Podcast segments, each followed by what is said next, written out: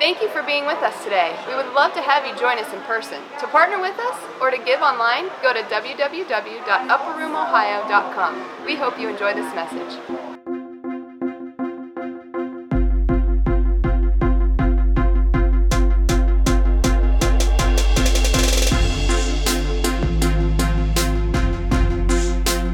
this week. It's every, it's going to go on for a few months. It's every table, every house, every church, and every community. And basically, last week, the, the, the, the main points were that what if every table was an altar and an opportunity? What, what if? What if every table was actually literally an altar as well as an opportunity? So we started going through the stories, and David, who wasn't at the table, so we just invited you to say, You belong. You, you have the very thing that the kingdom needs. You have the very thing that your workplace needs. You're carrying the gift to bring it to your family, your relatives, your friends, your coworkers, your neighborhood, your city, your nation. You hold that gift, and there's a table place set for you. And when you don't show up, there's something missing. And we talked about, I kind of geeked out uh, with the tabernacle and talking about the, the, the brazen altar and the altar of incense. And then we talked about the table of showbread. And the showbread is, is really the table, it's the bread of his presence, also meaning the bread of his face to face, his bread of his face, inviting you each into a face to face encounter. So, what does it look like if every table is an altar and an opportunity to where we are so in love and consumed by his presence? He's an all consuming fire. What does it look like that our lives are such on fire and so ingrained and so uh, full of his presence that everywhere we go becomes transformed? Everywhere we go, revival breaks out at our house, at our community, at our church. What, what does this look like? So that's really what the, what the, what the series is about, and I'm excited to continue it today. Uh, so we're going to just get right into it, into Psalms 23. And, and I just, I'm excited because there is something significant about a table. Amen?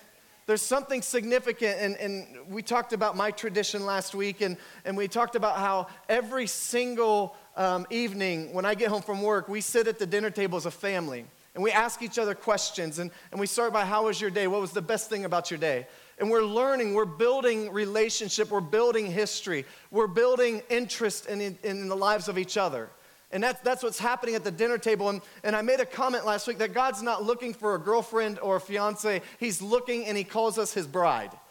And intimacy is what he longs for. He longs for that heart to heart connection. He longs to be one with us and us to be one with him. And literally, it starts at a dinner table. It starts at the invitation of us saying, of him saying to us, You're invited, you belong at this table.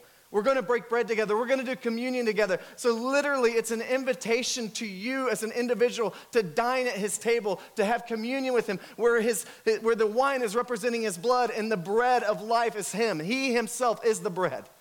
And, it, and it's this amazing thing that we get to feast on him. And the Bible says, taste and see that he's good.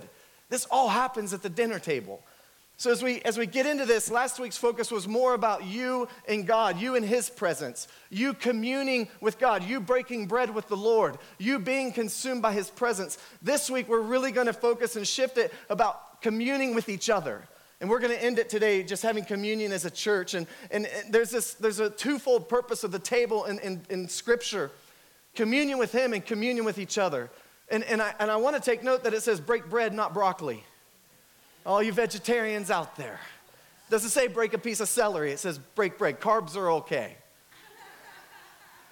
That's what's gotten me into trouble, all right? I got to actually watch that.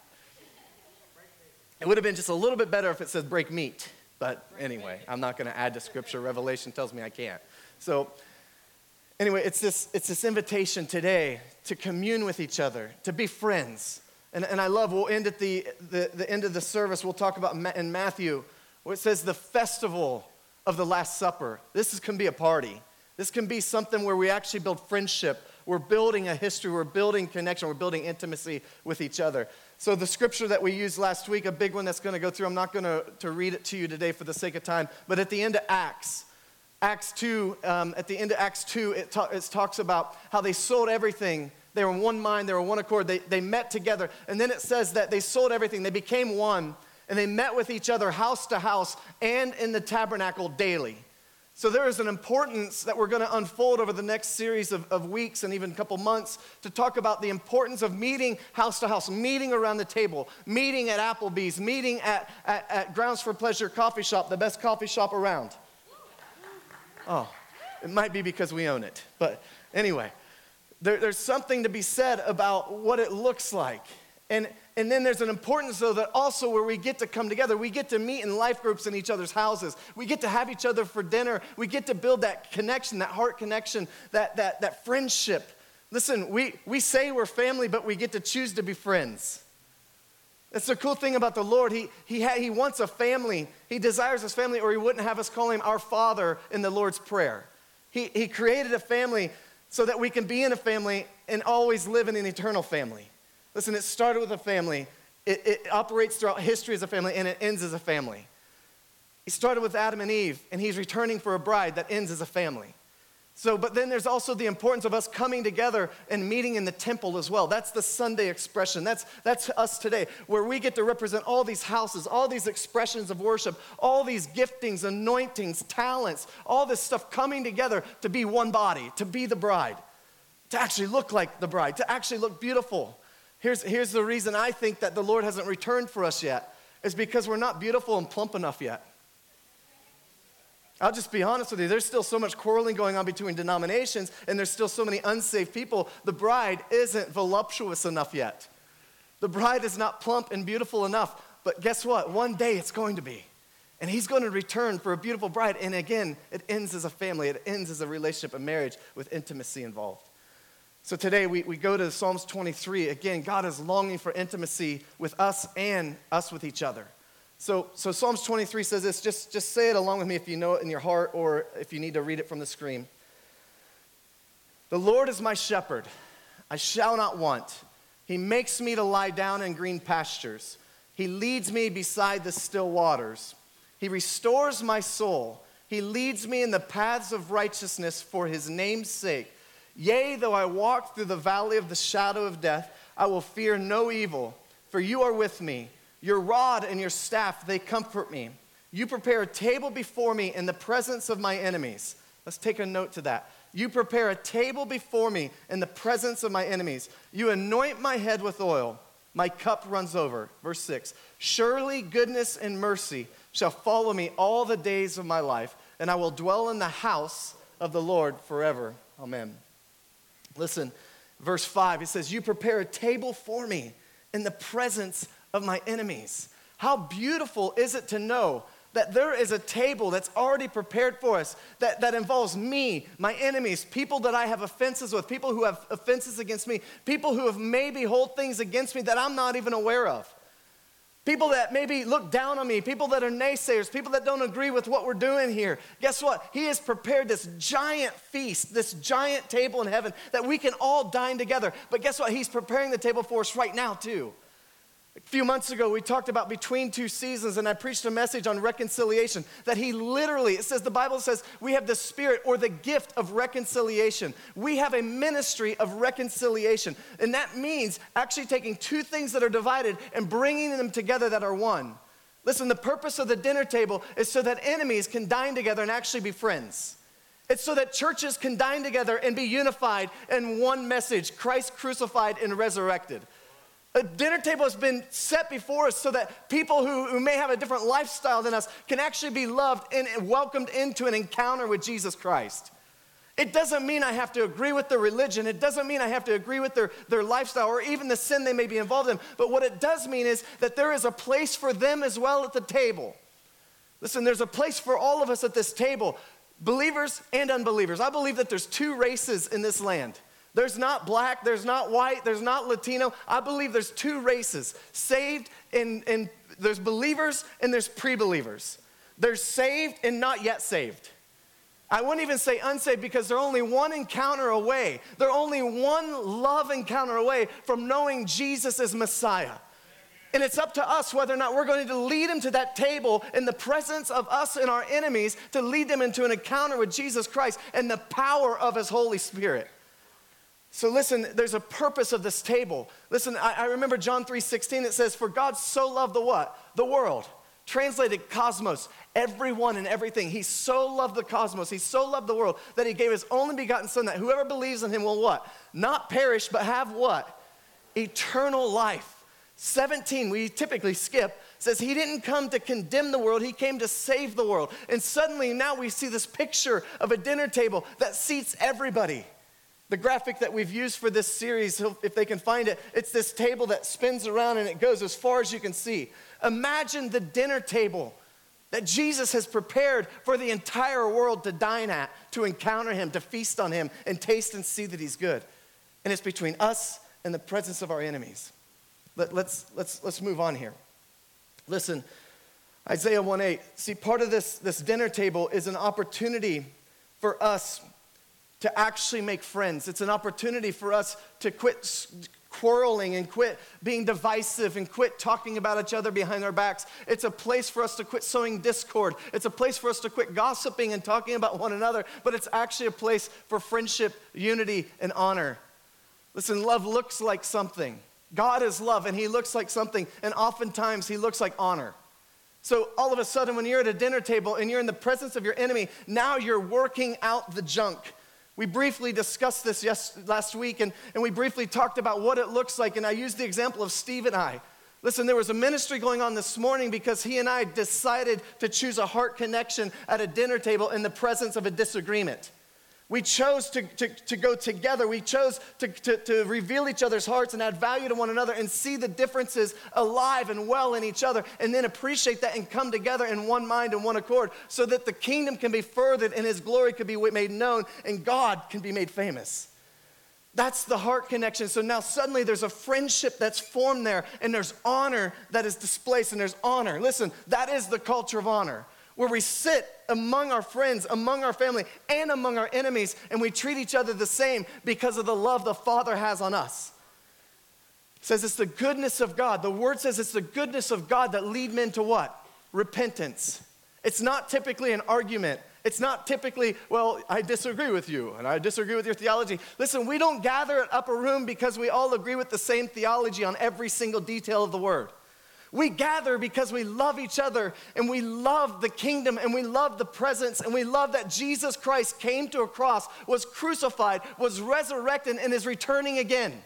We gather around the main things. It doesn't mean we have to see eye to eye on everything. It means we sit at that dinner table because we belong. We sit at the dinner table because we believe. And we sit at the dinner table because He's amazing. And he's, for some reason, saw in his best interest, in our best interest, to actually be together and do this thing called life. So we go to Isaiah, and he says this. So says we're working out these different differences, and, and we call this the culture of honor, where it's actually the point of, of a confrontation is actually connection. Listen, the heart of our disagreement and the heart of the presence of the enemy in our midst is not so that I can prove myself right.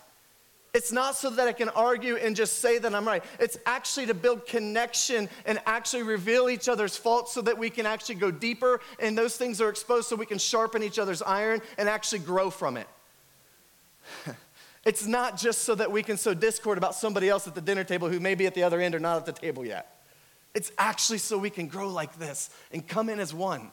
His prayer, Jesus' prayer to the Father in John 17 it's this beautiful thing. It's, it's my favorite chapter in the Bible. Because Jesus' heart is so that we can be one. He says, as you and I are one, as, as Father, you and I are one, let the world see what we have. Let us see our connection. Let the world see what we have so that they too can be one with you. Paraphrasing, but the heart of John 17 is so that we are one, so that we can be one. And we're one so we can be one, so that the world can be one. W O N. So we see this connection, we see this culture of honor, we see the pursuit of this connection, and the goal of it is to actually grow from it, grow closer, and be a family, and actually choose to be friends. So we get to Isaiah 1 8, and it says, Come now, let's settle this. Isn't that interesting? Says the Lord.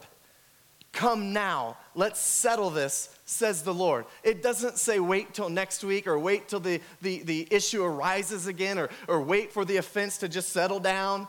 Let's sweep it under a rug. No, it says, Come now, let's settle this, says the Lord. Let's go to Matthew 18, 15 through 20. And this is kind of a two part message today. The first part is reconciliation, the dinner table, in the presence of our enemies. And the second one's going to be excellence and creativity.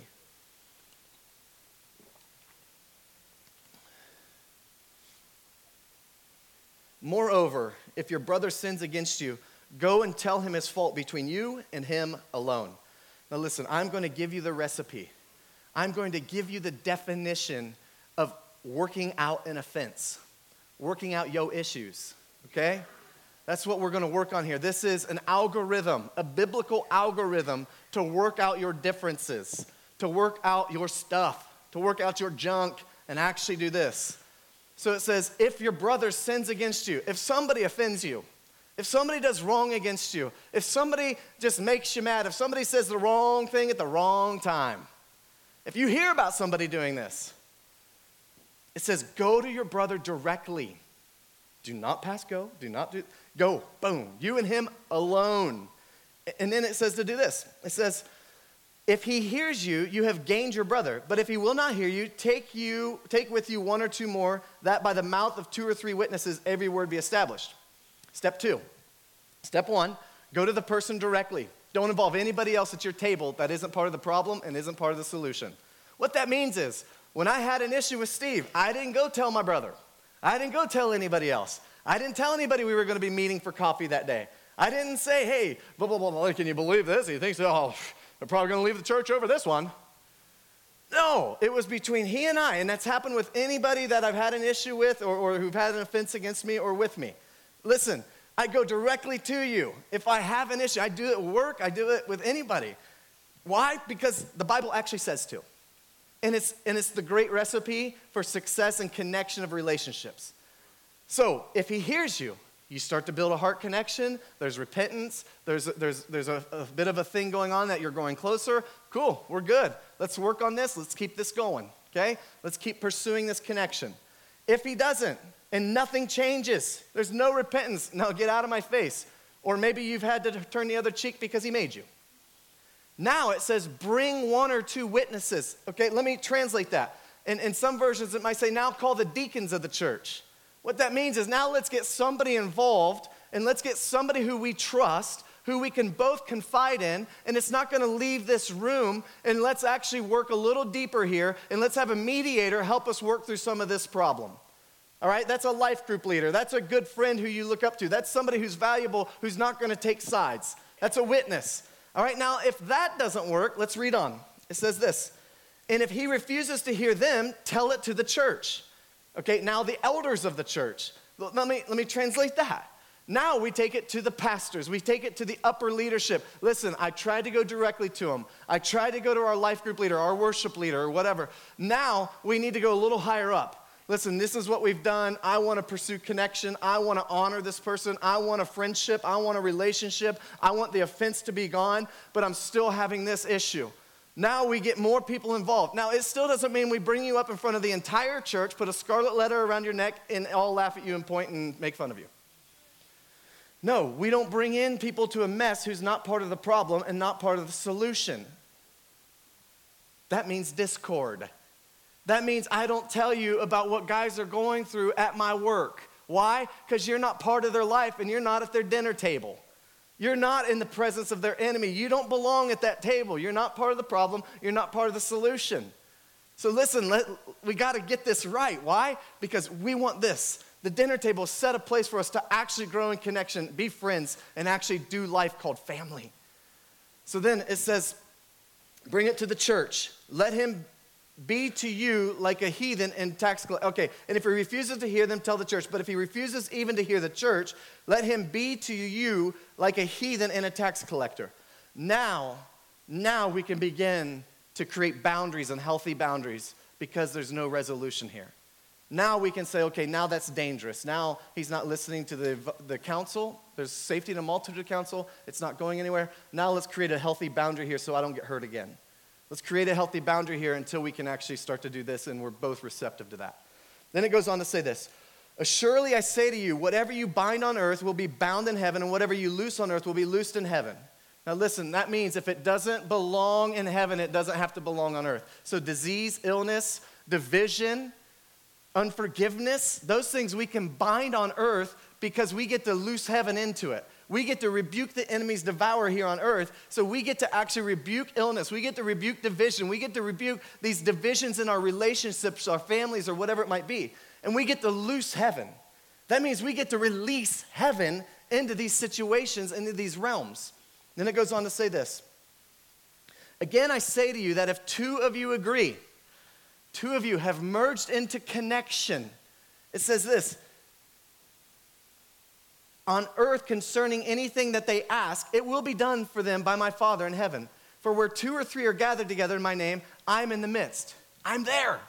He's saying, listen, now if you build this connection and you work this out in the presence of your enemy, now suddenly anything you ask in unity now, I can do it. Why? Because where two or three are gathered in my name, I'm there. This is amazing recipe for success in the kingdom and hosting his presence and being family and actually getting to love the people that you run with. It, there's nothing more secure than knowing that the people that we're doing life with, that we're willing to sacrifice for, has your back, even when you're not looking that way. There's something secure knowing that when I turn my back, when I'm not at that place, when I'm not in that phone conversation, when I'm not in that text thread, that they're actually edifying each other and me, even when my back's turned and I don't have to worry about something being stabbed in it. Why? Because we're following Matthew 18 and we're using the dinner table in the presence of our enemies. Let, let me paint a picture of somebody who was really successful at this and it led to even something else Solomon. Before I get there, there was there's something in the honor in, in the honor realm in uh, 2 Samuel, we, we know the history, and if you don't, there's a history between um, David, and there's a history of David and Saul. Saul wanted to kill David, he was jealous of him. David continually honored Saul throughout history.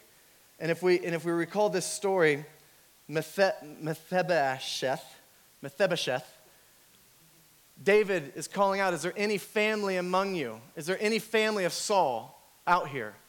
Now, Mephibosheth was rejected. He was, he was crippled and he was, in the, he was impoverished. But here's David's calling out. He was the grandson of Saul, who didn't, was not at the table, was not in the house of royalty.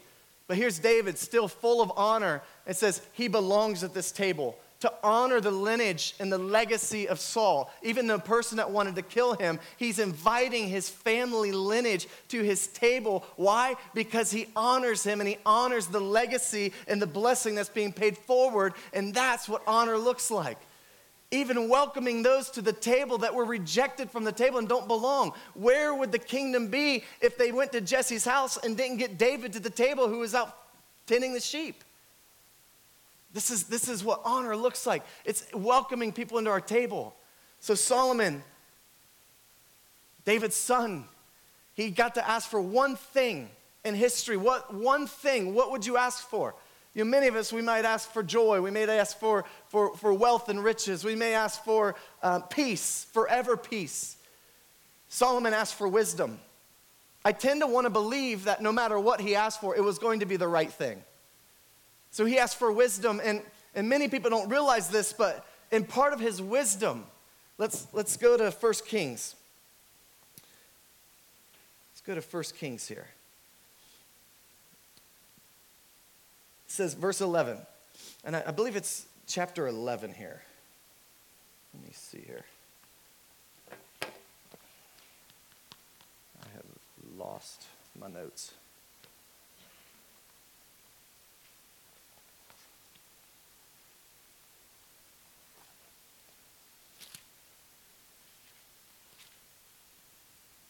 Verse 11, chapter 11, I'm sorry. Chapter 11.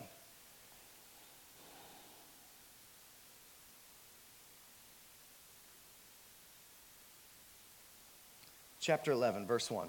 It says this. It says, Now King Solomon loved many foreign women.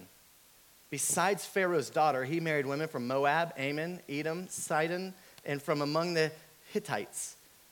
Okay, then it goes on to say, verse 3, it says this it says he had 700 wives of royal birth and 300 concubines.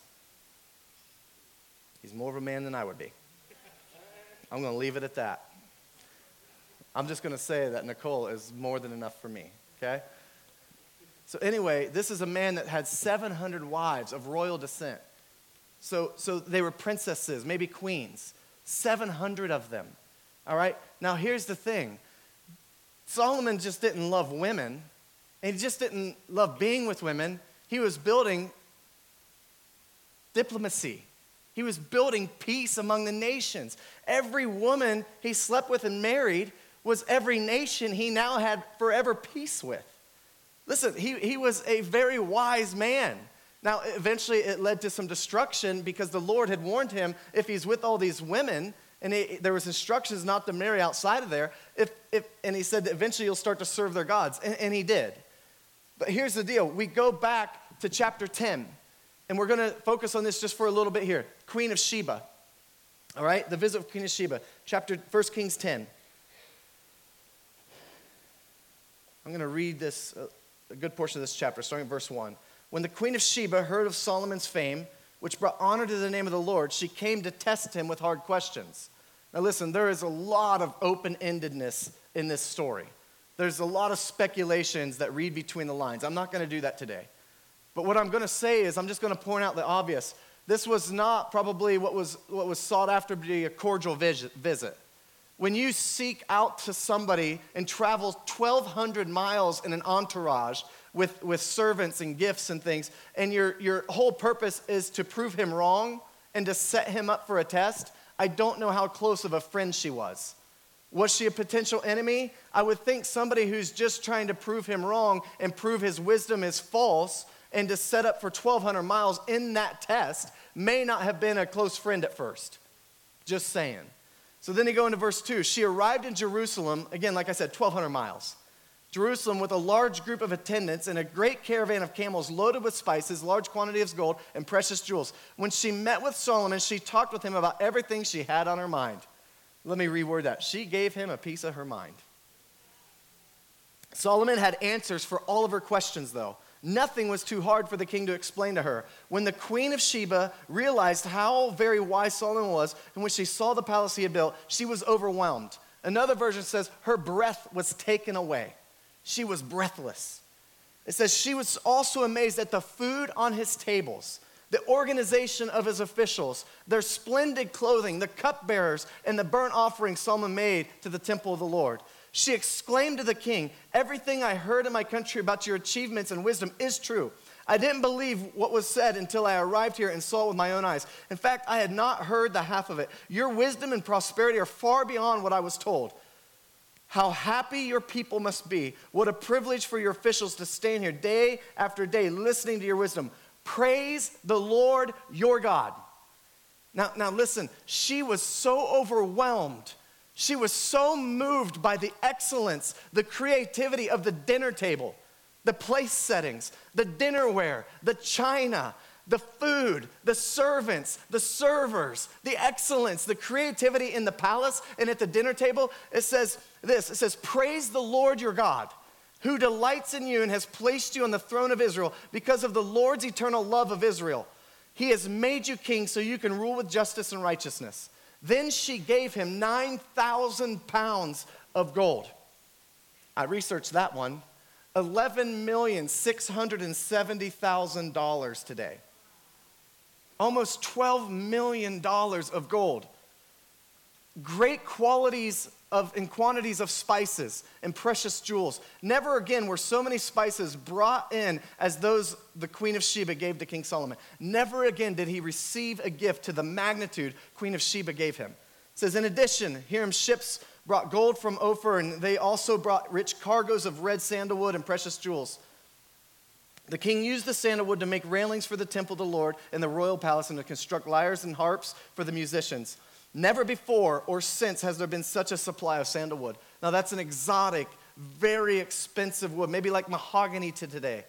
It says King Solomon gave the Queen of Sheba whatever she asked for, besides all the customary gifts he had so generously given. Then she and all her attendants returned to their own land. Listen, her breath was taken away. She was transformed. What may have ended up turning an enemy, he welcomes her to the table of somebody who's coming to prove him wrong somebody who's trying to trick him. into the questions that she has and giving him a piece of her mind, suddenly now turns into this beautiful friendship. And now, the greatest, most extravagant gift that Solomon ever received was from the Queen of Sheba, based on an experience with excellence and creativity of the dinner table, which led to an encounter into his presence and then a nation that's probably transformed. She left exalting the Lord of Solomon. She left praising the Lord of Solomon based on what she saw and experienced at the dinner table. Here, here's, here's what I think today I think that there is creativity in this place, I think there's inventions in this place. I think there's innovations in this place. I think there are songs that need to be written, books that need to be written, music that needs to be written. I believe there's downloads in this place that will be different of how we do business, how factory lines are ran, what conveyor belts might look like, robots. I believe that there is such things in the capacity of the minds in this church that I think it could change history and transform culture and transform nations. Listen, Solomon's wisdom used a dinner table experience to transform a queen of an entire nation. I believe that there is that quality and caliber of creativity that God has placed in each of you today. Listen, I believe that He set up a table for us to have reconciliation and, and, connection with each other, but I also believe He's giving us the dinner table as an opportunity to actually bring creativity to the world around us. I believe there's promotions for 2018. I believe there's inventions, innovations, new businesses. I believe this. I believe that we're gonna, on, on, on January, on December 31st, we're gonna stand up and we're gonna make declarations for 2018 at that service. And I hope to hear things like, like wealth and riches. Listen, I, we don't need it, but guess what? If you want to transform the world, it costs money. Maybe that's why it says pastors and ministers are, are due double honor, because they actually are entrusted to do something with it. L- listen, I, I understand the, the, the, the ministry to the poor and all that. But that costs money. It costs money to feed people. It costs money to transport people to nations that need to hear the gospel for the first time. It costs money to print those Bibles to translate it into their language. These things. So, so where is the money come from? Well, my Bible says the wealth of the wicked is stored up for the righteous. What's that mean? There is money out in the world that needs to be tapped into through business, through invention, through innovation, and there's creativity that needs to be released into the kingdom. There are new songs that need to be written. There is a new sound for this generation. And if no one's going to get it onto paper and into a song, then it's not going to be sang. Listen, the world doesn't need another Matt Redman, another Chris Tomlin. The world doesn't need another Jake Hamilton or Bethel Music or Jesus Culture or Hillsong. The world doesn't need another Benny Hinn, a Bill Johnson, a Todd White, a Reinhard Bonnke, a Billy Graham. The world needs you. The, neural, the world needs you to step out into the creativity and the blessing and the anointing and the gifting that God's called you to do. It may look different than Solomon. It may look different than me. It may look different than the person next to you. And doggone it, it better look different. Why? Because you are wired and gifted to reach the people around you that no one else can reach and you are wired and you are gifted to reach the things and the influences and the spheres and the culture that no one else can reach. Listen, I, I was reading a, a magazine article um, this week 19 people who transformed hunting. And I read the story again of Matt McPherson. The guy was driving down the road, he's a believer. He's driving down the road. He had sold a company already uh, that he had made bows with. And he's driving down the road, and all of a sudden, he has an open vision of a blueprint hanging in front of him. And it's this pulley system, what we call the solo cam. And, and he says, You know what? That looks like it might work. He goes home, he drives home, makes a prototype of it, and he's like, Yeah, this might actually work. And it transformed bow hunting forever because of it. Listen, it is the largest, most, it has the greatest quality, and is the largest bow company in the world now from an open vision from heaven. Listen, why not us? Why not you? Why not you get the greatest business lead ever and transform the community and the people around you? Why not you get an idea that you profit from so you can bless the kingdom so it can be advanced? Not so that it, the talents can be stored up and buried and not used. It, no, so the talents can be multiplied. Why don't you stand with me?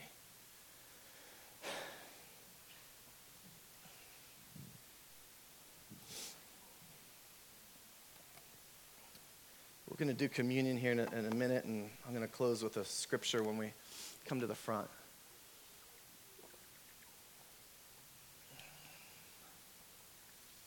My wife, she has a dream to do a juice bar. My people have dreams in here. It's not copyrighted. Just don't steal the idea unless we're going to be a part of it, okay? Huh? Yeah, she, she wants the idea and wants to profit from it, but she doesn't want to run it. So if there's anybody willing to run a juice bar company, then no, there's, there's, there's things like you see time changing, you see processes changing. How we gave birth to our daughters, let, let me reword that. Uh, while my wife gave birth to our daughters, it wasn't the same way they did it 20 years ago. And it certainly wasn't the same way they did it 100 years ago. Thank God. The mortality rate 100 years ago, giving birth was like 50%. So thank God it's different, but now there's techniques and there's why not the people in church develop the next healthy food supplement all natural thing? Why not the people in here?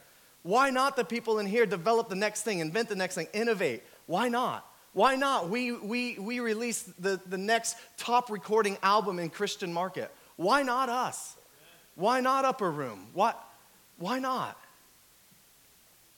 Here's the deal the Lord has put a table in front of us in the presence of our enemies, in the presence of our friends, in the presence of our family. Now it's up to us. Are we going to pursue reconciliation? Are we going to pursue to actually be the bigger person and go after that offense that's been dividing like a wedge? And maybe you've done that. Maybe you've done that. I believe it's time we have faith that it's actually going to reap a harvest now. You know, I know some situations in here where people have done that. They've, they've done everything they possibly can to build the bridge that needs to be connected back in their family. Now, why not this year be the year that that bridge is completed and honor is shown at that table from the other side too? Why not this year? So I'm going to pray for two things before we have communion. I'm going to pray for the spirit of reconciliation. I'm going to pray for the, the unforgiveness to be released, offenses to be released, whatever that is in any relationship that you may have or that you may know of. Maybe you're part of the, the witness being called in to help bridge that together. And then I'm also going to pray that creativity is released in this place, that we are woken up with dreams of inventions.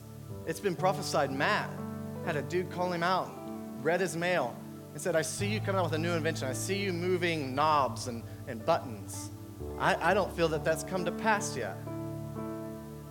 Metaphorically, maybe as a chief, changing things, changing structure, but it was actually an invention that was going to be changed. So, why not Matt invent one of the greatest things in history of firefighting?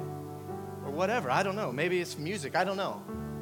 I believe that this is a year that prophecies are coming to pass unanswered prayers are being answered. I believe 2018 is, is going to be a great year.